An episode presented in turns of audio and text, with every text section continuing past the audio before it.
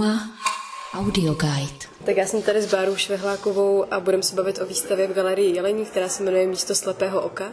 Je to vlastně výstava založená teda na, jednom, na jedné videoprojekci, prolínání nějakých dvou rovin, kde tam vlastně člověk vidí nějakou krajinu venkovskou a do toho vlastně hraje nějaká lidová hudba a potom jsou tam takové jako výjevy s vrtáním a nějakým probíjením se do země a pak je tam záběr teda uvnitř lidského těla.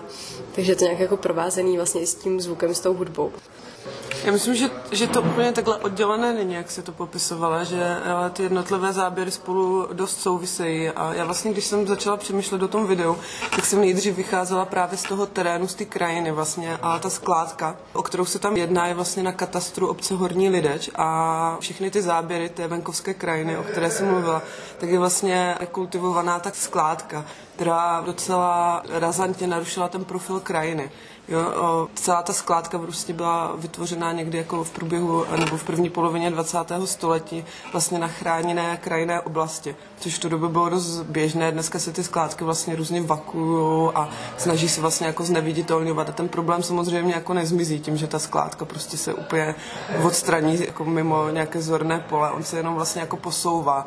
Vlastně ty teorie toho, jak se skládky nějakým způsobem a, mají uchovávat, vychází z toho, že oni věří, že v budoucnosti je možné vlastně ty skládky z nich těžit nějaké minerály a další věci. Což mi přijde docela, což mi přišel už jako docela zajímavý koncept toho, jak se vlastně jako odpolitizovává tenhle problém, jak se přesouvá do budoucnosti a vlastně souvisí to s nějakou utopickou vírou v nějaký jako pokrok, který asi nepřijde z uh, ekonomického hlediska, což mi vlastně potvrdili v jedné geologické kanceláři, s kterou jsem spolupracovala na tom videu, protože jsem chtěla à udělat ten vrt, který je vrtem do té skládky. A vlastně přišlo mi zajímavý, ale na, tý, na téhle konkrétní skládce to, že to narušení toho původního terénu vytvořilo kolem toho místa takovou jako zvláštní auru, která, na kterou se začaly nabalovat různé mýty a pověsti, které ale zase souvisí s nějakou ženskou otázkou, že mi tam jakoby přišel zajímavý ten koncept toho, jak se propojuje přírodní a ženské, protože se k tomu vázal příběh, že tam nějaká žena místní uh, zakopala svoje dítě mrtvé a že tam jakoby straší a je, jako podobné historky. A vlastně mi nepřišlo vůbec důležité,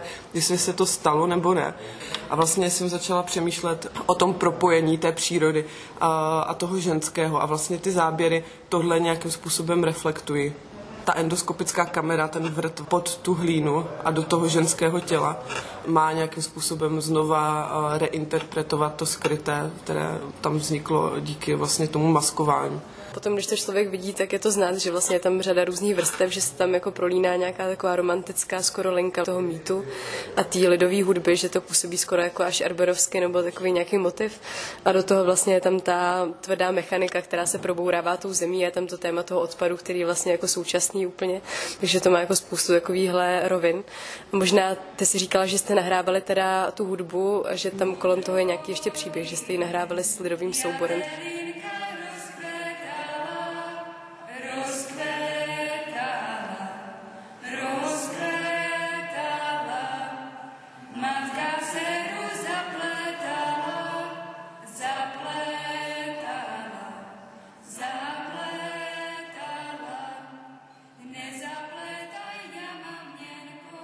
A určitě, když jsem začala víc nějakým způsobem reflektovat to místo samotné, nebo to, jak se vlastně ta otázka ženskosti a půdy vytvářela v průběhu času, tak mi přišlo docela zajímavé, že vlastně to není nic nového, nic, co by vlastně nějaké jako feministické vlny začaly reflektovat, ale vlastně v, právě třeba na tom území toho Valeska, o kterém jakoby mluvíme, tak tradičně ženy obdělávaly tu půdu a oni zpívali ty dožinkové písně, které vlastně se vázaly přímo k tomu obdělávání té půdy. Takže takže mě přišlo jakoby docela zajímavé se spojit právě s místní folklorní skupinou z Horního Liče, kde ta skládka se nachází, která vlastně zrovna dělala rešerše a um, hledala ty původní žadce, žadci písně z 19. století, ke kterém se váže i ta pověst. A my jsme vlastně předělali, udělali takový jako remake té jedné z původních písní a vlastně jsme ho aktualizovali a zasadili právě do toho konkrétního místa, protože ani ty písně vlastně neměly žádný jakoby předem uh, daný text. Oni ty ženy, když obdělávali tu půdu, tak si nějakým způsobem předělávali ty texty různě přetvářeli podle toho, co, co tam zrovna řešili, nebo co, co bylo aktuální, různě spolu komunikovali z pole na pole.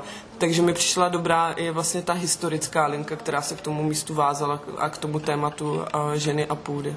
Že jsi vlastně tu píseň reinterpretovala zase pro tu svoji, jako ten svůj kontext, jako to vlastně dělali dřív v podstatě. A přesně tak, reinterpretovali jsme to společně.